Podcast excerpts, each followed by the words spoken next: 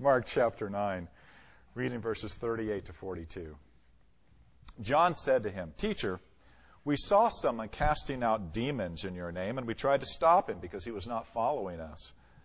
But Jesus said, Do not stop him. For no one who does a mighty work in my name will be able soon afterward to speak evil of me. For the one who is not against us is for us. For truly, I say to you, whoever gives a cup of water to drink because you belong to Christ will by no means lose his reward. Whoever causes one of these little ones who believes in me to sin, it would be better for him if a great millstone were hung around his neck and he were thrown into the sea. Let's pray. Father, we, we need your Holy Spirit to guide us and to teach us, to lead us into all truth. Especially, Father, because uh, we recognize that there is so much that uh, we do not understand of your ways. And so much of what Scripture teaches is absolutely contrary to what the world is like and what we are innately like because of Adam's fall. Father, what we are by nature must undergo uh, the greatest renovation by the work of Christ and by your Holy Spirit in order for us to truly receive the things that come from you. And so we pray for the continued work of your Holy Spirit, that having regenerated us and have illuminated our hearts and minds and enabled us to believe in you, that you would keep working in us, not only to will and to do your good pleasure, but to believe the things we must believe, so that we might be fed by your word, strengthened by your grace, and live lives that are worthy of the Lord who bought us with his blood. We would pray this, Father, so that we might be faithful witnesses, that we might be salt and light to this generation. This we pray in Christ's name. Amen. Now, we just jump into a passage as we go week by week by week, and so sometimes it's important for us to remind ourselves what is the actual context in which this passage occurs. Well, remember that we're, we're, we're, we're coming to Capernaum again after Jesus and the disciples have, have been up towards Caesarea Philippi. Uh, Peter has made the great confession of who Jesus is. Peter, James, and John have gone up upon the mountain, have seen Christ transfigured. They've come back down. There's the failure of the disciples, the remaining nine disciples to help the Father who has the demon possessed son. And, and then after Jesus uh, rectifies that situation and, and basically says this kind only comes out because of prayer, pointing out that the disciples should have been in prayer rather than arguing with the scribes. All of those things that we've talked about, all of those things that are going on. Then we have the journey back to Capernaum. And, uh, and on the journey back, the disciples not only don't understand what Jesus is talking about when he points his message toward the end of his life, suffering, being betrayed, being crucified, then rising from the dead, but the immediate context is they've just had this truly argumentative session apart from Jesus where they're basically challenging each other who is the greatest, in essence, next to Jesus? Who's going to be the greatest in the kingdom? Who's the greatest even then? It's a very sad situation, and Jesus confronts that. We saw last week that the manner of his confrontation is, is very instructional, it, clearly with a lot of grace. Uh, he modeled exactly what Paul says later about the Lord's servant must be able to correct those who are in error, but to do it gently, if perchance, King James, if perchance, peradventure, God will grant them repentance leading to a knowledge of the truth, and they may escape the snare of the devil who's held them captive to do his will. So that's, that's the context. But that continues. Don't let the divisions in your translation confuse you. Apparently, the narrative or the story continues in terms of what Jesus is saying. So John has this thought. He's, they've been properly chastised. They need to be humble. Servant leadership is, in fact, the only kind of leadership that Jesus is going to allow within his kingdom ultimately. And it causes John to think about the fact that, well, he and the other disciples had actually rebuked a guy who was casting out demons in the name of Jesus. So that's the context. That's what starts these several verses here. in terms of what Jesus is going to say. Now, the context then gives us a, sense of where Jesus is going with this and what we should understand. It's really about spiritual discernment. It's about the responsibility of those that Jesus is training with respect to gospel leadership, the, disciples who will be the apostles. It's about the fact that they need to have a kind of, of discernment within the context of their spiritual leadership because they are going to be responsible for guiding and guarding the people of God. Now, when you, when you look at the verses that we've just read, in that sense, there are three principles that stand out that I want us to recognize. That, that spiritual leadership is going to recognize, first of all, the ministry of discernment will recognize, first of all, there is no middle ground between Christ and Antichrist. There is no middle ground between Christ and Antichrist. That'll be the first thing that we're going to focus on. Uh, then, secondly, though, uh, uh, what Jesus says here is going to also say to the disciples who are going to become the leaders of the church, they must exercise what is nothing less than uh, the judgment of charity with respect to others who name the name of Christ. But then, thirdly, in terms of discernment that leaders must uh, exercise as they guide and guard the people of God, there are limits to what that charitable judgment looks like. So that's what we're going to be considering. No middle ground, charitable judgments, limits on charitable judgments. And again, Jesus is, is training his disciples uh, in these words here for what they're not ready to take on at that point. They're clearly not ready to guide and to guard the people of God yet. But after Pentecost, when the fullness of the Spirit baptizes them and, and they begin that ministry, these principles become increasingly important as the early church begins to grow and spread. Now, first principle this ministry of discernment. The fact that there's no middle ground between Christ and Antichrist. Now, so you take the story that we're talking about here. Uh, it would be easy to uh, to get too fixated on who this guy is that's casting out demons in the name of Jesus. He's clearly not part of the 12. He's not even part of the, the 70. The, disciples don't know him. So it raises the question, you know, who is this guy? But, but let's not focus on that yet. What we need to focus on is the larger point of what Jesus says and, and this larger point that he makes about the gospel. Christ is teaching us that the gospel message always presents an either or. Either people are for Jesus or they are against Jesus with no third possibility, no middle ground. And that's the meaning of verse 40. Uh, Jesus says, The one who is not against us is for us. Now, to properly understand that statement, we have to consider a similar statement that Jesus makes in the Gospel of Matthew. Probably something that Jesus said in several different ways, probably any number of times during the time that he was training the disciples. But in Matthew 12:30, this is what he says: "Whoever is not with me is against me, and whoever does not scatter with me, whoever whoever does not gather with me scatters." Again, no middle ground there are two and only two positions with respect to Jesus either for Christ or against Christ, for Christ or anti Christ. That's it. No neutrality. Now, Peter said as much himself after Pentecost, uh, after he was first arrested.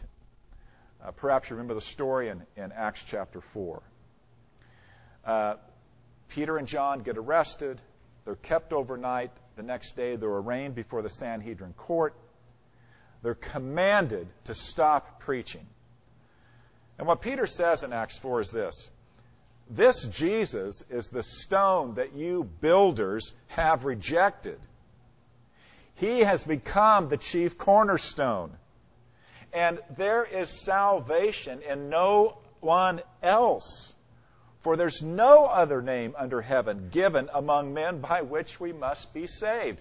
There is Jesus or nothing at all. Middle ground doesn't exist.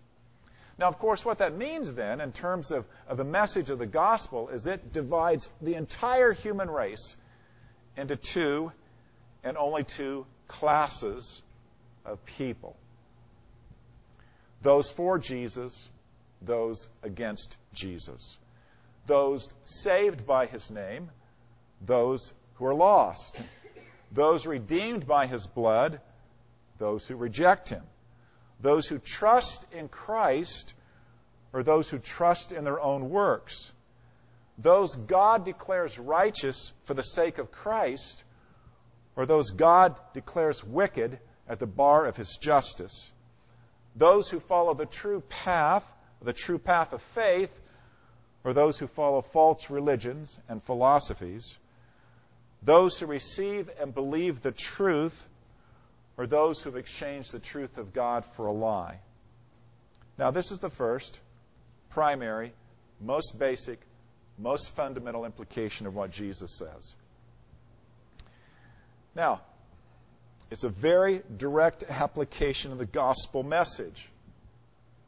When the gospel message goes forth, it creates two and only two classes of people either for Christ or antichrist. Now, what's interesting is Paul's application of this. Uh, it would be easy to go in the direction of looking at the culture. It would be easy to apply it to those inside, those outside, and all of that. But Paul addresses this no middle ground perspective with respect to the church. He's concerned about what's going on inside the church. And so this is what he says in his Corinthian letter. 2 Corinthians chapter 6 verse 14. He's speaking to believers. He's applying the either or. He's applying the gospel message to the fact that there's no middle ground. And so here's what he says Do not be unequally yoked with unbelievers. For what partnership has righteousness with lawlessness? What fellowship has light with darkness? What accord has Christ with Belial? What portion does a believer share with an unbeliever? What agreement has the temple of God with idols? This is Paul's declaration that there is no middle ground. Either we totally belong to Christ or we don't. Now, then Paul continues with this application. He says, For we are the temple of the living God. As God has said, I will make my dwelling among them and walk among them and I will be their God, and they will be my people. Therefore, go out from their midst, and be separate from them, says the Lord, and touch no unclean thing. Then I will welcome you, and I will be a father to you, and you shall be sons and daughters to me, says the Lord Almighty. Here's Paul's application then of the either or. He says, Since we have these promises, let us cleanse ourselves from every defilement of body and spirit, bringing holiness to completion in the fear of God. So the apostle is saying that this, this either or of the gospel, this, the fact that there's no middle ground with Jesus, has its definite trajectory in the lives of believers so that they would recognize the calling to live a godly life the calling to live a life that's separated from the world, the calling to live a life in, in the fear of God, in, in, in the holiness that God wants us to live up to. Now, the reason this is so goes back to the gospel. The gospel that Jesus lived, died, raised from the dead to bring to us the gospel of the apostles is that the very work of Christ on the cross, which paid the penalty for our sin, continues as the basis of the work of the Holy Spirit in our lives. So that the Holy Spirit applies to us the, the, the ransom, the expiation, the propitiation, the reconciliation of the work of Christ to us in our lives, enabling us by the Spirit of God to die unto sin and to live unto righteousness. What Christ has done for us judicially, He also continues to do with us in the spirit of sanctification, the spirit of holiness, so that we die unto sin and live unto righteousness. Or, in other words, Justification is the ground of our salvation. And sanctification becomes increasingly what demonstrates that we are justified by God. What is the justifying work of Christ shows up as the evidentiary work of the Spirit. God has declared us righteous in Christ, but He continues to work with us to will and to do His good pleasure. We can't live the Christian life apart from Jesus. But if we are Christians, we will keep seeking to live the Christian life in fellowship with Jesus. That's what Paul's talking about. That's the either or.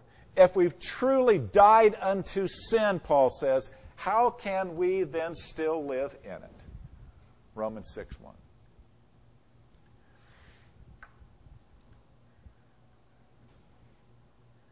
It's easy to think of the either or and to only think of the fact that we're in and they're out. But the power of the gospel in terms of the either or declares to us that all who've been justified by his grace and saved through faith are those who desire to live unto Jesus Christ. Now, the second principle of discernment is charitable judgment uh, while there are only two categories, what Jesus teaches his disciples here is that we must not be too quick about the judgments we make about others.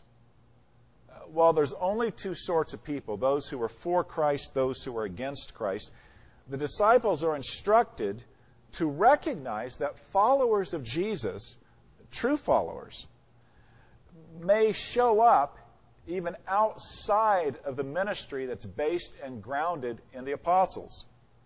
Now, that's the, the situation that's current in the text. Verse 38 uh, John reports to Jesus, uh, Look, uh, we found this guy who was casting out demons in your name, and, and we tried to stop him. He was someone the disciples didn't know. And therefore, they thought that because we don't know this guy, he isn't properly credentialed to be doing anything in the name of Jesus.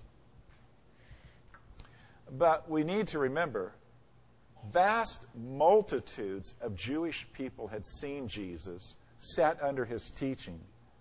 Numbers and numbers of people had experienced his healing power, witnessed him casting out demons, we must assume that there were, in fact, believers who were outside of the 12, outside of the 70, who uh, could follow Jesus in terms of his itinerant ministry. We have to believe pe- that there were people who couldn't leave their professions and jobs and homes and so forth, but who were truly believing that this was God's Son. And so the response of Jesus was to correct John, to correct the disciples, and to encourage them to treat those who appear to be on the side of Jesus as co laborers, uh, not as some kind of threat to the work of the kingdom. And that's the point of both verse 39 and 41. Uh, Jesus is basically saying this it is, it is highly unlikely that someone who's laboring hard in the name of Jesus will do a sudden 180 degree about face turn and then to begin speak, speaking evil of Christ. And further, even those who only do a small thing, a very small thing for the cause of Christ, are not going to lose their reward. Now, the point is, in terms of spiritual leadership, in terms of guiding and guarding the people of God, exercising discernment, Jesus is encouraging the disciples to have a charitable judgment toward those who seem to have a sincere commitment to Jesus. Now, we actually see this lived out in an extraordinary fashion in the life of the Apostle Paul. When Paul was in Rome in prison, when he wrote to the Philippians, he talked about the fact that, that he was, of course, preaching Christ from prison. Others were preaching Christ. And, and what he says is some indeed preach Christ from envy and, and rivalry, but others from goodwill. Uh, the latter do it out of love, knowing that I'm put here for the defense of the gospel. The former proclaim Christ out of selfish ambition, not sincerely, but thinking to afflict me in my, in my imprisonment. What then? Only that in every way, whether in pretense or in truth, Christ is proclaimed, and in that I rejoice. Now, Paul is making the point that God uses people for the furtherance of his kingdom even when they don't have all of the right motives. Everyone that has ever, that everyone, now, let me stop. Let me back up. Think about what Paul has said. Think about the fact, the reality of this. Paul is, is, is happy before God that God is using people even when their motives aren't right. Okay? And then stop and realize that if God has used you ever, you have never had perfectly right motives either. If, if God has used people whose theology isn't the theology of the Reformation, and He has, remember that God has used you and your theology has never been perfect. My theology isn't perfect. I know that theoretically. if you, you, can be, you can point it out to me if you see it. if I saw it, I wouldn't be preaching it, right? But the point is, is that because of this, Jesus is encouraging, Paul is encouraging likewise, a kind of, of charitable judgment toward those who are preaching the name of Jesus, at least preaching a faithful Jesus to, to those who need to hear it.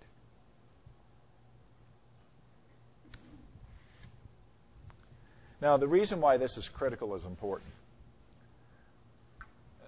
Especially within our kind of circles as Reformed Christians. The, the importance is this. We too easily, too easily disenfranchise from, from Christianity those that we, we think just haven't gotten the theology where it needs to be. Now, I understand and, and, and, and have no disagreements with the great concerns that the reformers, and even today, that we have with the hierarchy of the Roman Catholic Church. I have no problems with the fact that, that that's messed up. that uh, uh, saying that the Pope is the vicar of Christ and that he dispenses grace and, and all the kinds of things we find going on in Roman Catholic theology. I have no problems with us recognizing in discernment that there's so much there that is just absolutely not right. But I've met any number of Catholic believers at the lay level that when you ask them point blank, who is your Redeemer and who has saved you? Uh, they're not singing some Beatles song that, you know, Mother Mary comes to me. They're basically looking back and saying, well, Jesus, of course. And, and what's your hope for heaven? And I've heard them say, well, it's Jesus. So I, I, have, I have met and found true Christian believers within the Roman Catholic Church. Now, can't say that for the priesthood, can't say that for the bishops and cardinals, but you and I have probably met sincere Christians who were Roman Catholic in their practice and profession, and Greek Orthodox. And, of course, those who follow John Wesley and, and, and that kind of, and Lutherans and so forth. I mean, we, we've got to recognize that, that in terms of who God is saving through the power and the name of Jesus, uh, the Reformed world does not have a unique blessing with respect to God and people coming into his kingdom. Now, that's to encourage us to have a judgment of charity. Question then, though, is are there limits to that judgment of charity? And the last principle this morning is discernment in terms of, of that kind of recognition that there is a limitation in terms of that judgment. I, I want us to note what Jesus didn't say to John. Uh, look at what he said, verse 38. Look at 39. Look at what he didn't say. Jesus did not say to John, Hey, don't stop anybody who has a religious message. Right? Jesus wasn't saying, No matter what they say, let them speak. No matter what they say, let them, let them do their work. That's not the position of Christ. The judgment of charity is not that wide. The person of interest that John was mentioning was doing what he was doing in the name and the authority of Christ. So, where do we draw the line? Uh, do we even draw a line? How generous is the judgment of charity? Christ is saying to the disciples, Are you supposed to accept anyone and everyone who names the name of Christ? Because that becomes the big question. The answer is no. We, we know from the ministry of the apostles, we know from the rest of Scripture, that Jesus would never endorse the idea, accept anyone and everyone who spouts the name Jesus, who spouts the name of Christ to authenticate what they're doing. You know, look, um, the most fashionable trend today, and I hope to God it's a trend, is identity politics. Uh, the influence is so strong in the political field. It's, it's so strong in terms of legislators writing laws uh, it's there pervasively on college campuses. The, the idea that self identification becomes self authentication. If I call myself this, I am this. We know it's happening. Uh, we know that it's in the school systems.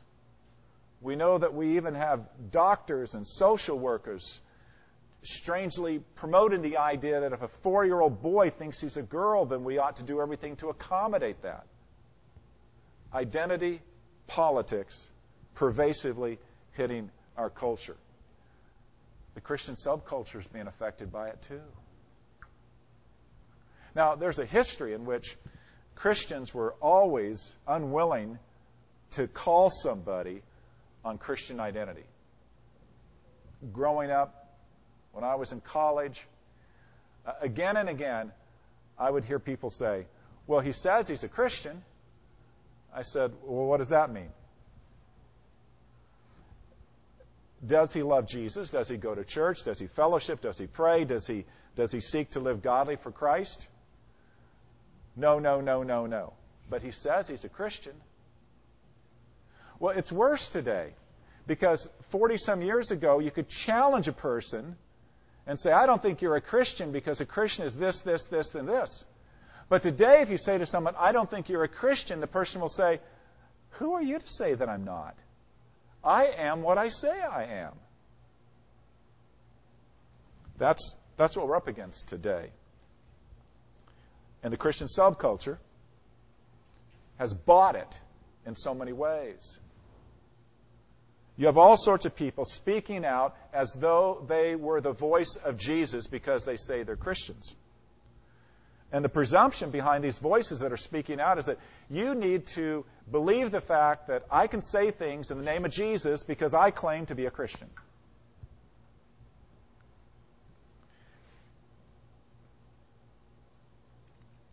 We see it on Facebook. My wife sees it on Facebook all the time. But being a Christian because you say you're a Christian has never actually been the biblical perspective. Not in this uh, politics of identity sense that we have today. The perspective of Scripture has always placed the priority on truth, right doctrine, right living as defining the true Christian and the true Christian voice. Now, why is that important? Well, because of things that were already happening within the early church. Uh, false Christians had begun to infiltrate the church even during the time of the apostles. Uh, listen to Paul's warning again to the Corinthian church, 2 Corinthians chapter 11, beginning to verse 12. Paul says this What I am doing, I will continue to do in order to undermine the claim of those who would like to claim that in their boasted mission they work on the same terms as we do. In other words, Paul is talking about people who were claiming to speak on behalf of Christ just like he was. And then he goes on to say, For such men are false apostles, deceitful workers describing themselves as apostles of Christ, and no wonder, for even Satan disguises himself as an angel of light. So it's no surprise if his servants also disguise themselves as servants of righteousness. Now, Paul is declaring there that people who call themselves are Christians, actually, in the very things they do, the very things they say, are serving Satan. They are deceitful workers disguised as servants of righteousness, disguised under the name Jesus, but nevertheless doing works that are, in fact, contrary to the message of the gospel. Now, going back to the text in Mark, if we look at verse 42, we see that Jesus himself actually draws a very hard line on the judgment of charity. Verse 42, Jesus says this Whoever causes one of these little ones who believe in me to sin, it would be better for him if a great millstone were hung around his neck and he were thrown into the sea. Now, almost all commentators can basically imagine the scene that Jesus is still holding that child that he was holding in the earlier verses, talking about serving the least of the kingdom, and that the child is a kind of a living parable that represents both the vulnerability of children, but also the vulnerability of those who are still yet babes or young in Christ. And essentially, Jesus is saying that, that those who would teach, those who would endorse, those who would advocate ideas which are ultimately condemned by Scripture, those who would teach such things, they're the ones who are going to lead young believers astray. They're the ones who are going to lead young believers into sin, and he condemns them in the harshest kind of way he can condemn them by saying it would be far better for them to have had a huge millstone tied around their necks and for them to be thrown into the very depths of the sea than to actually lead a young Christian astray and into sin. Jesus draws a very hard line. Ministry, preaching, speaking in the name of Jesus.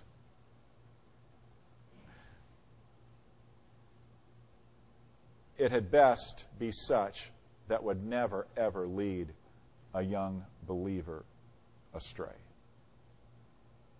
Paul echoes the same concern in his first letter to the Corinthians in terms of drawing boundary lines, he said this But now I'm writing to you not to associate with anyone who bears the name of brother if he's guilty of sexual immorality or greed or is an idolater or a reviler, a drunkard or swindler. Not even to eat with such a one. For what have I to do with judging outsiders? Is it not those inside the church that we are to judge? God judges those outside. Purge the evil person from among you. And then a few verses later, Paul says, Or do you not know that the unrighteous will not inherit the kingdom of God? Do not be deceived. Neither the sexually immoral, nor idolaters, nor adulterers, nor men who practice homosexuality, nor thieves, nor the greedy, nor drunkards, nor revilers, nor swindlers will inherit the kingdom of God. But such were some of you. But you were washed, you were sanctified, you were justified in the name of the Lord Jesus Christ and by the Spirit of our God. Paul draws the line. Paul sets the limits of the judgment of charity. If someone names the name of Jesus but lives a life that is condemned by the Word of God, or teaches and endorses what is condemned by the Word of God, they are false messengers doing the work of Satan. They are not for Christ, they are antichrist.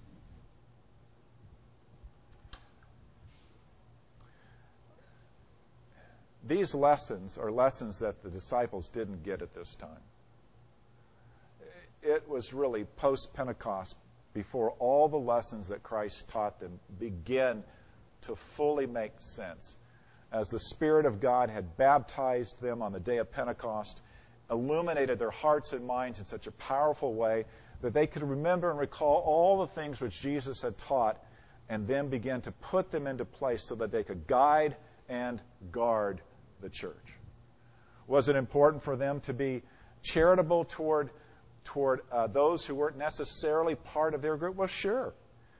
Uh, when Priscilla and Aquila uh, come to Ephesus in Acts chapter 18, they find this guy Apollos and Apollos had never been part of the, of the apostolic ministry to that point, but he was teaching so many things accurately. And so, and so they recognized that his teaching of Jesus was, was in accord with the gospel message. They took him aside, they instructed him, they trained him further. And you think about the big, the great Reformation, at the time of the Reformation, Luther and then, then, then the other original reformers and the second generation reformers, guess who they came encounter with? They, they encountered the Waldensians, who had, back in the 12th century, already articulated the same convictions of the Reformation. And then they encountered those who were followers of Wycliffe in England, who were already following the principles of the Reformation. And then in Bohemia, Czechoslovakia, they found those who were Hussites, who were followers of, of those ideals that were already part of the, Re- the Reformation. And, and they recognized, though they weren't part of the central, rec- they recognized these men naming the name of Christ are part of us. Because not only did they name the name of Christ in sincerity and authenticity, but they taught ultimately what is most necessary. They taught that the true gospel will always bring about gospel living.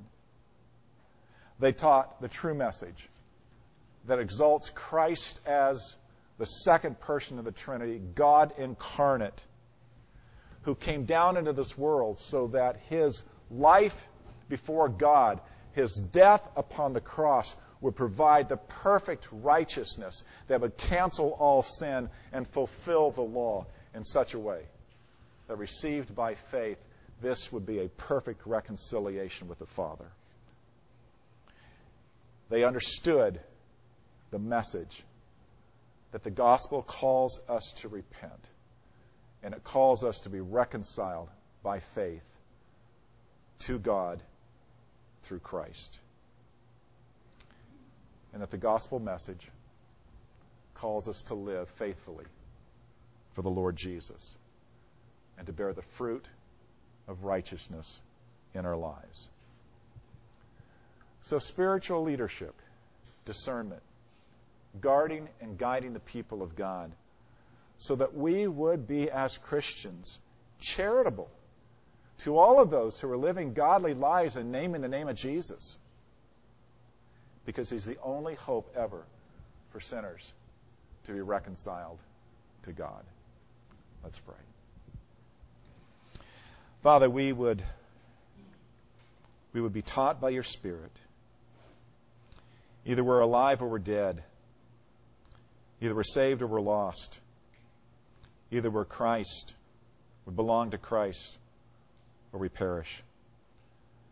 And we pray that we who have received the Lord Jesus Christ, who know his life working in us, who know his death for us, that we would be faithful messengers, that we wouldn't compromise with the world, we wouldn't compromise our message, that we would want to proclaim a Savior who has all power to save us out of the world, to translate us into his kingdom, to create in us new life to give us everlasting life, and then enable us to live humbly in such a way that others might see Jesus in us.